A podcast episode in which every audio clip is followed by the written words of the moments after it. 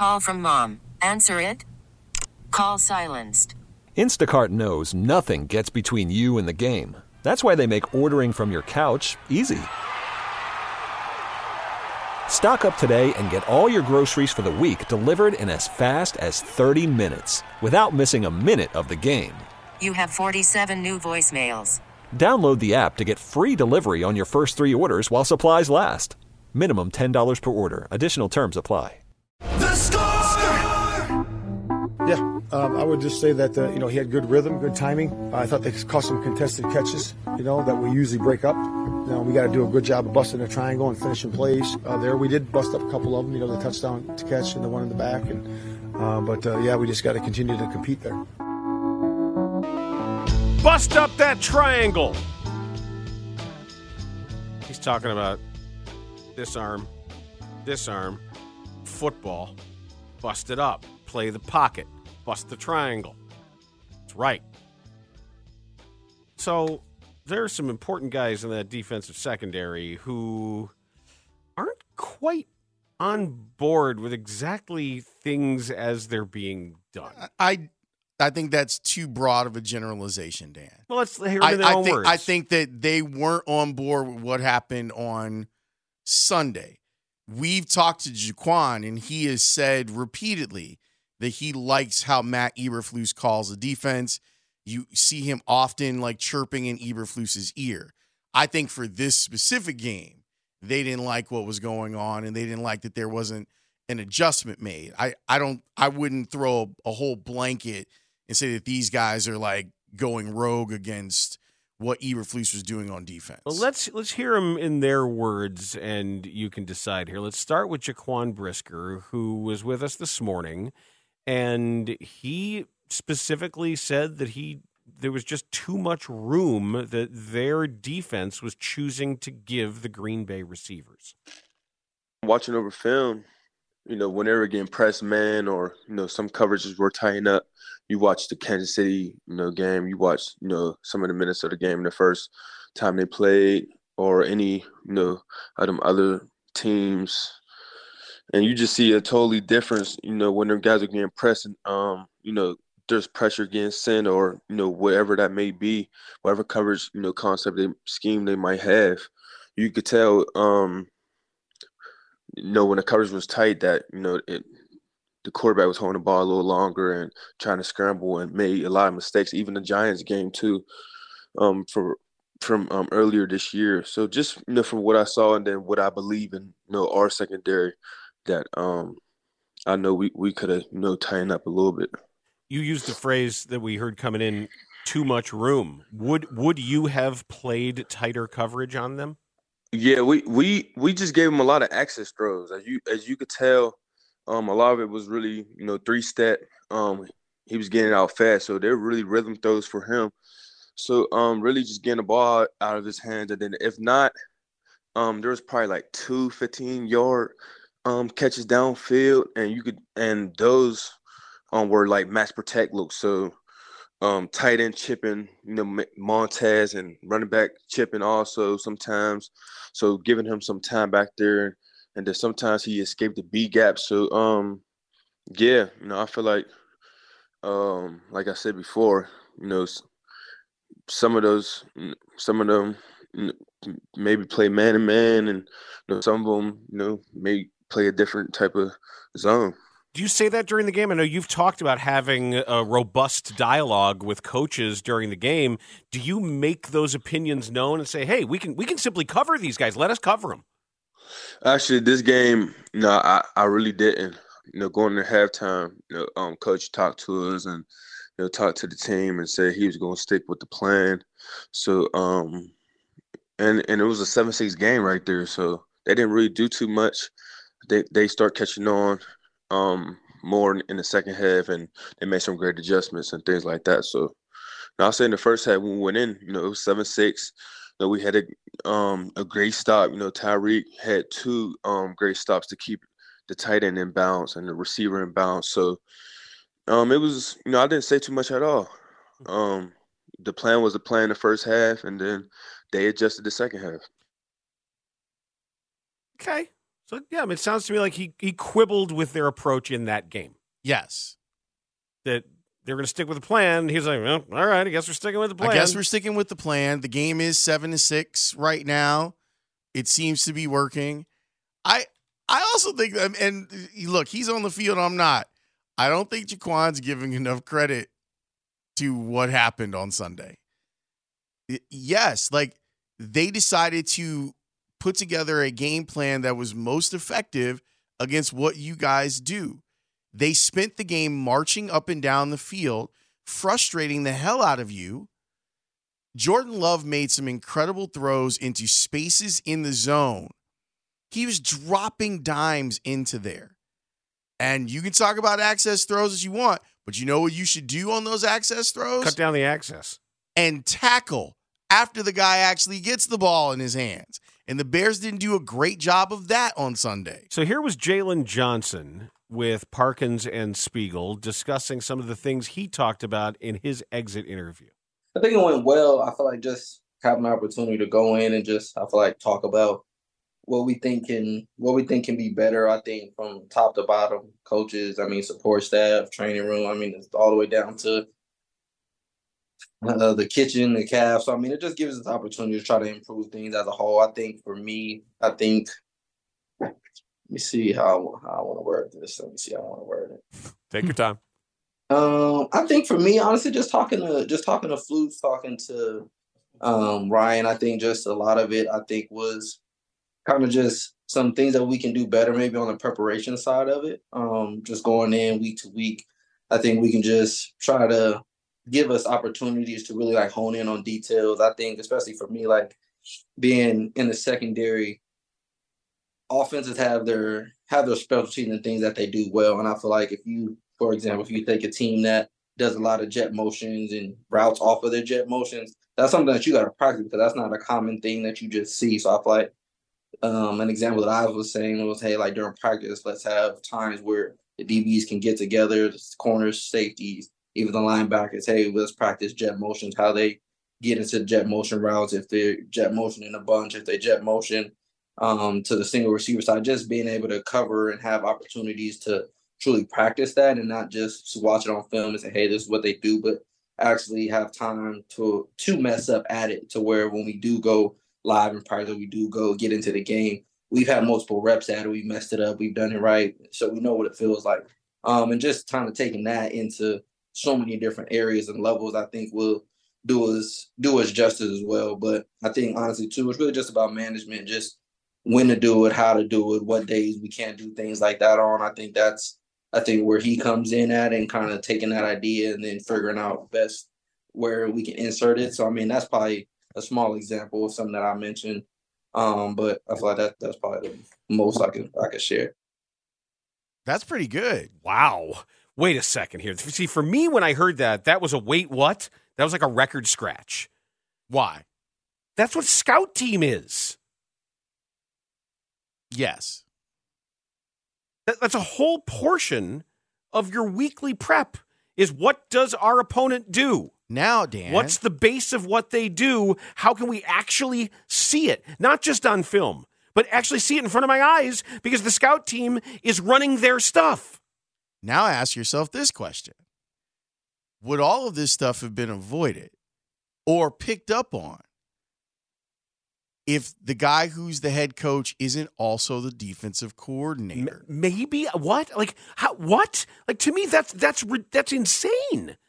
You weren't actually practicing against what the opposing offense does? Or you felt like you needed to practice more against stuff that the other team does? He literally said anything other than film. I can't believe that they're running a practice where they weren't showing you looks of Green Bay. I think what Jalen was trying to say is if it's something that we don't see very much from other teams, work on that more. Yes. Not that they don't prep for what the other offense does. Just that, hey, more- this he used jet jet motion as an example. Hey, this team runs jet a lot. We don't see a lot of jet. We should work on that more this week.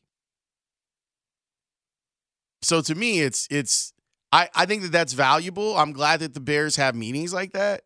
to try. But I I I think there's a lot of questions about preparation overall. But even people are saying, oh, well, you know, those guys were upset about the Cleveland game too. Right. And they also said that that coverage had worked in the Detroit game. But this wasn't the Detroit I- game. Dan, my point is is that while they are while there were folks that were upset about that, they also pointed to the success of that specific coverage in a game that they won. So, but why why would we presume? And and I think it's a fair question that you've and you've kept a pretty close eye on it all year, monitoring the the work of Eberflus after accepting defensive coordinator and play calling responsibilities, at which he was pretty good for the most part. Yeah. But what did that do? Like, where were the quality control eyes? Where were the where was the other set of eyes saying, "Hey, hey, hey, hey, they run an offense based on this. Are we practicing against it? Like this is football 101 stuff." Well, it, it's just kind of a difference too between a check and balance system where let's say that I'm the def- I'm just going to make me the defensive coordinator for the Bears this year. If I'm the defensive coordinator and we're doing all this stuff in in film and then we get out to the practice field and Eberflus is like, "Well, wait a minute. Laurence, what are you doing?" Like you know that they what they do, like we need to give our guys more looks.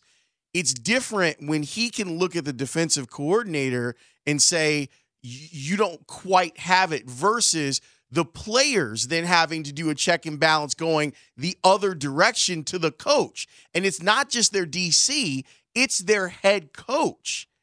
Like that's the where dynamic is weird. Yes, Yeah, yeah. that's where I think when you decide to to take yourself, you're you're not an experienced head coach by any means, and then you you put yourself in the position where you are the ultimate authority, but your perspective is off because you're the person who's now calling the defense and calling the plays. Whereas if you had gone with what your original plan was, you're watching everything. And now you get to say, that's not quite right. They run a lot of jet motion stuff. We should have more in it. It's also I don't know what what Phil Snow did if Phil was doing the job remotely where he was offering, which is fine. Like you, you need someone like another pair of eyes, but it's different when you're actually on the practice field. And when you're the defensive play caller, instead of being the head coach, he's on to the next part of the script. Is he capable? And I would argue probably not because most coaches are not capable of doing both jobs. The only the really special ones can do both. Well, so basically, the conclusion that we draw then is Matt Eberflus might keep his job as head coach because of the job he did as coordinator. I mean, there's other stuff too. I mean, Wani was making some oh, of the Alani arguments loves today. everybody. I know, he but- wants Getsy to stay. But the argument that he made about where the the defense ranked, where it was, and what it ended up being, I I think is imp- I think that Matt Eberflus has an argument to stay.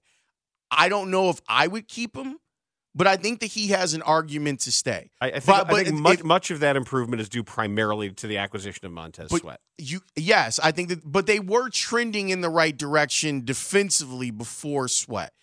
I would just say that I would love to know whose call it was that Eberflus was going to continue to call the plays. Alan Williams was let go on September 20th. Still no comment on that. Okay. anybody. Yep.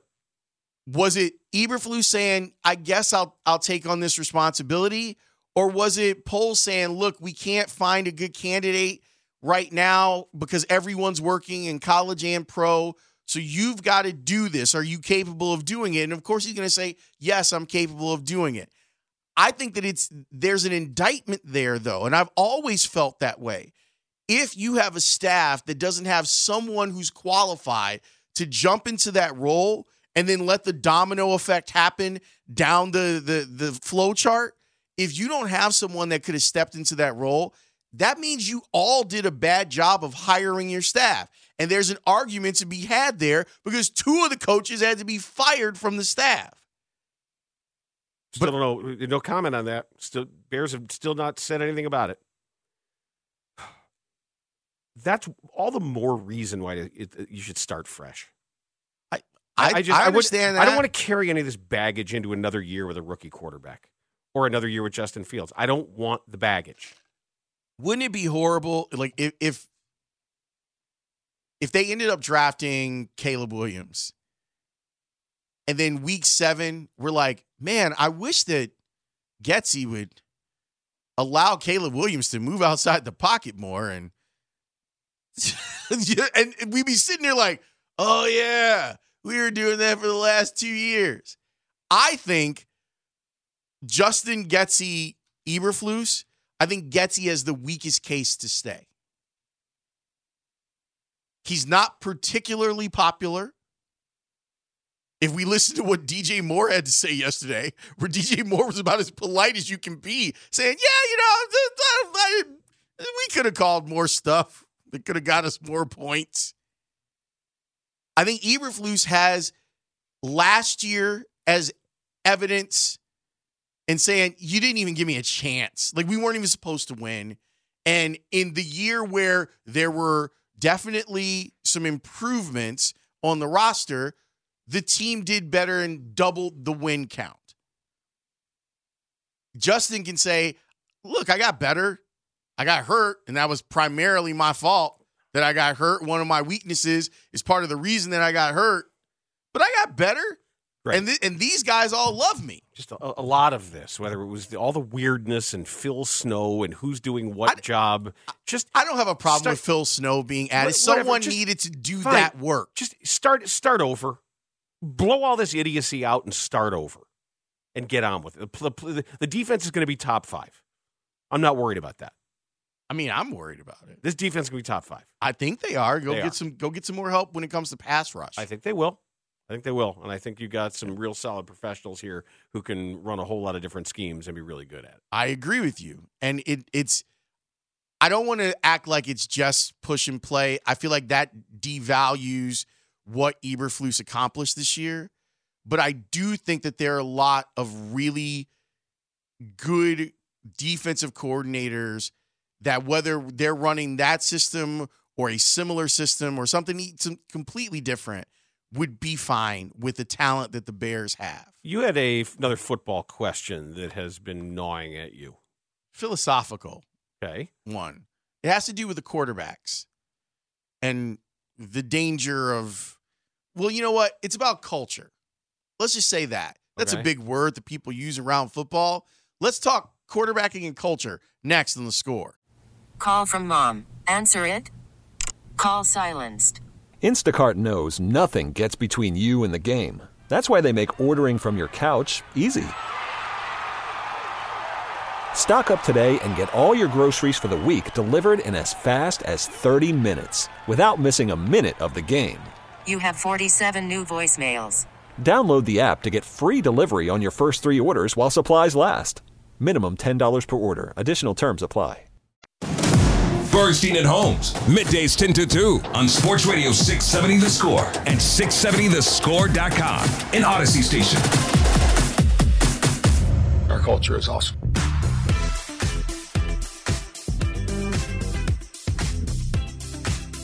I'm really enjoying the benefits of Renaissance Shane. hey, man, the cookie he just brought us. Yeah. I know he he he tweeted out the ingredients last night. Fresh night. out the oven. That is a. Yeah, they looked good. They're better than good. They're They're- fantastic. yeah, yesterday he ga- he brought me focaccia. He brought me the The cinnamon bread, no because he brought that This to was- us on Friday. This was savory French onion focaccia. And I brought it home. So Jason saw it. He's like, Oh, I know what I want to do with that. I'm like, What do you mean you know what you want to do with that? He goes, Give me that. Give me that, Joe. Right. So Jason took it and he he sliced it longitudinally Okay. and then toasted it. He put a little a little bit of salt on it. Did he do sea salt too? No, he just he just he Regular table just salt. just a little bit because he tasted it and he just wanted the so he, he wanted the uh, the actual dough, the actual bread a little saltier. So he toasted it. He put a very thin layer of whipped cream cheese on it. Oh. Then drizzled smoked extra virgin olive oil. Okay. He sauteed Honeycrisp apple, sliced Honeycrisp apple, a little salt, a little pepper in good olive oil.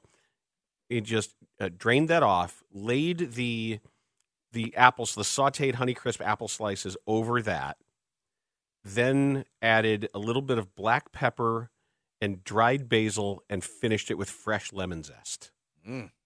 That sounds delicious. It was ridiculous. It's not even my flavor profile no. because there's a little sweet Neither and was that. going neither on. was th- uh, that cookie for well, a you. cookie's a cookie. That's a sweet.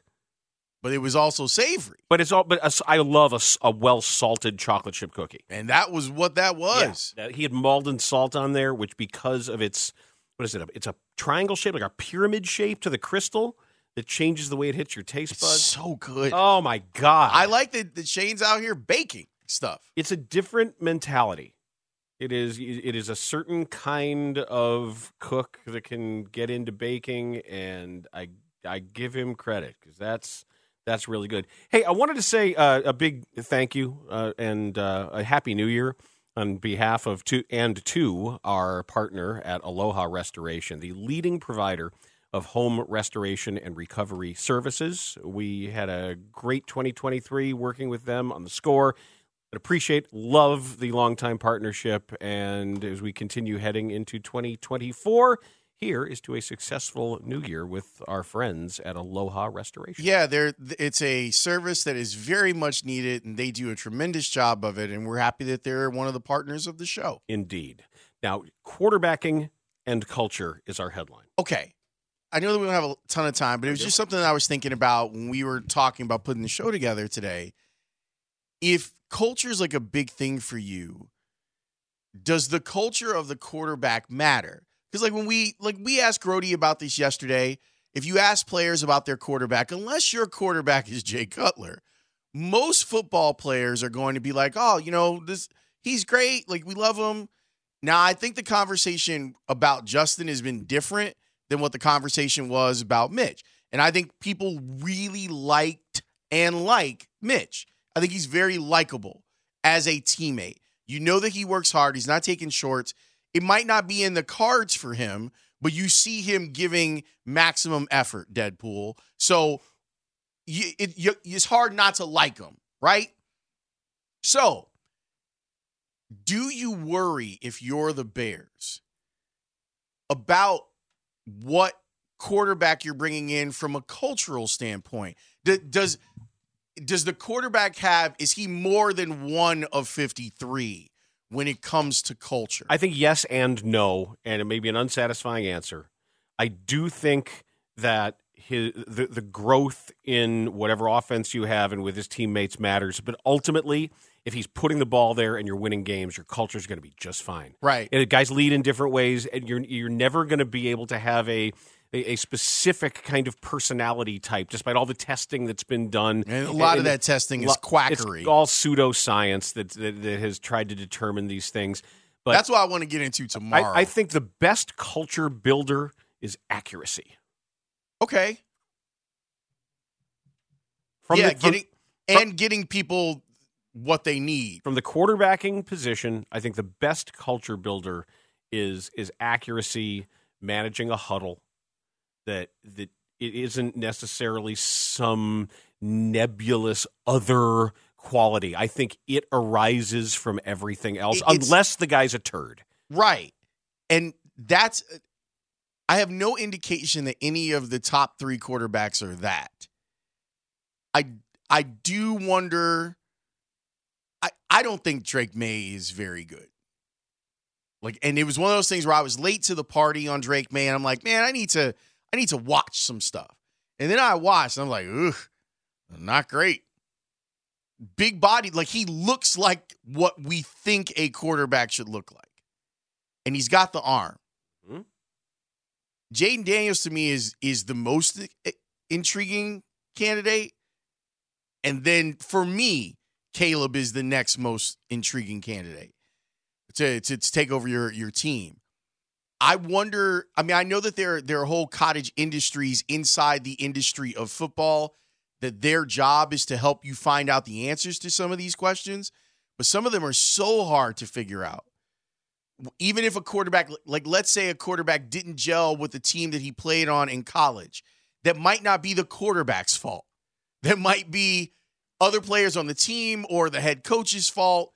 And you've got to try to sift through like all of that stuff to figure out like what type of style and the type of leadership style in a college locker room is very different from the leadership style inside of a pro locker room. Even if you're a quarterback coming in as a rookie, you're still a rookie. But you're also still the quarterback. Right. You know, like you're you, you, there's an assumption of leadership with that role because this guy's always been a leader, but it's different. It's very different. And figuring that out is uh is why why they get paid the big bucks and we get paid the medium bucks, I guess. I I'd love to really have a conversation with Ryan Poles about that because we we understand that he values football character. I'm just going to call it football character, although I think it's probably character overall for him. How do you quantify that for this position? This is going to be our first opportunity to learn that about Poles. Like, how do you quantify? I, I don't think you do quantify it. I don't think you do. I, I know we use that word, but I don't think they're making a rubric like like uh, like a baseball scouting report and doing the you know, got good face twenty to eighty on this and twenty to eighty on that and scaling everything. But what, those, what did, those decisions that that's that's what you're paying Ryan Poles to to have a feel for. But what does Theo say about the was it the bottom of the in scouting the bottom of the curve or bottom of the bottom of the scouting report on guys? Like if if you have to the softer scouting, Yeah. you've got to be good at that. Like I, I That's think what I'm saying. Like that's that's the, the top of the scouting report is power, speed, bat to ball, accuracy, etc. All of that, and at the bottom, it's I've met his parents. I talked to his college coach. I talked to his high school coach. This is what we know. This is what his teammates said about him. The stuff about Milton Bradley. Remember what that one scout said? No, I don't remember. Oh, I mean, I know it was great. They, they said about Milton Bradley. the Milton Bradley scout who said it was a scout who passed on him, who said all of the, he was not on our board. He said because all the measurables jumped out at you.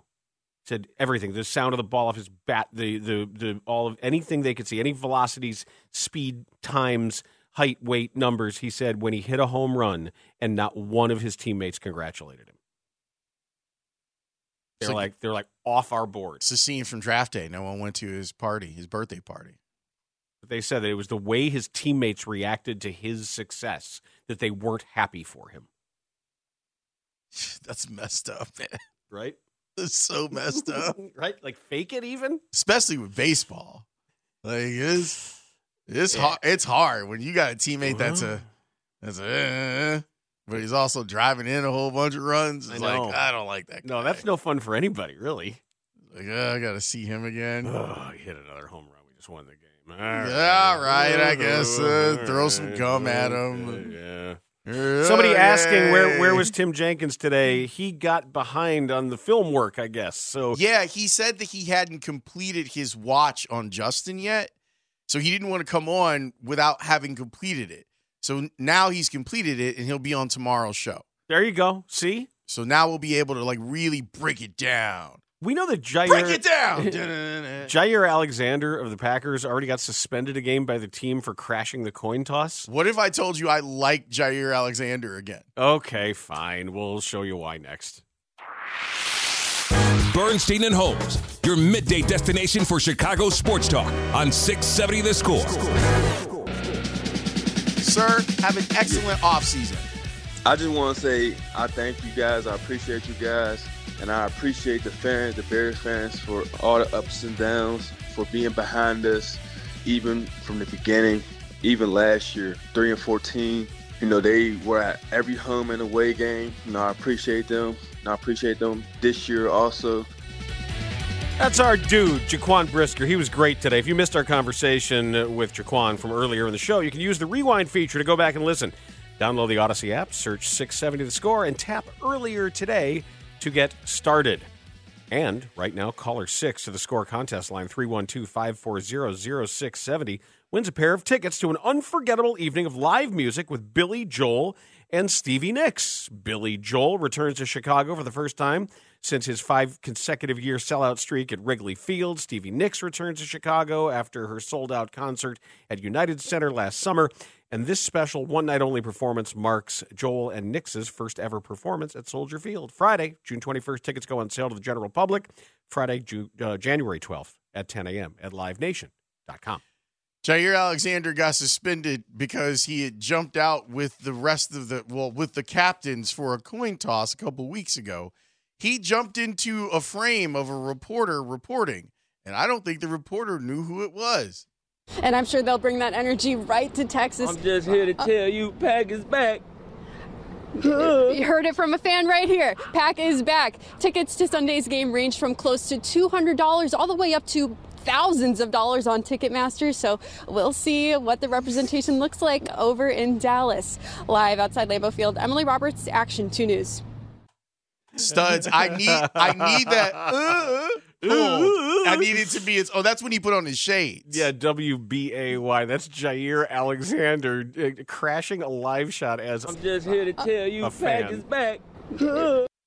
I will say, don't do that. Don't crash live shots. That's It's- probably why she did had no idea Yeah. because you're like, wait, who's this person? Yeah, it, and it's scary. It's, Yes. it's particularly scary for a woman. Uh, Bad things have, have happened. There's been all kinds of ill intent and ugly stuff that's gone on. Do not do that. And it, it's still not as good as the reporter outside Talking of, to Jordan of the Utah Jazz Arena. your first and last name. Um, spell it. Uh, Jordan Clarkson. J O R D A N C L A R K S O N. Oh, uh, did you go to any jazz games? Yeah, a lot. I went to a lot. I went to a lot of jazz games. Too many. I kind of have to.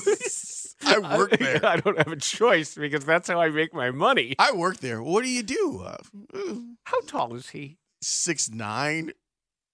I mean, He's You're- six eight, six nine. You're in Salt Hey, Lake. City. get give the reporter credit.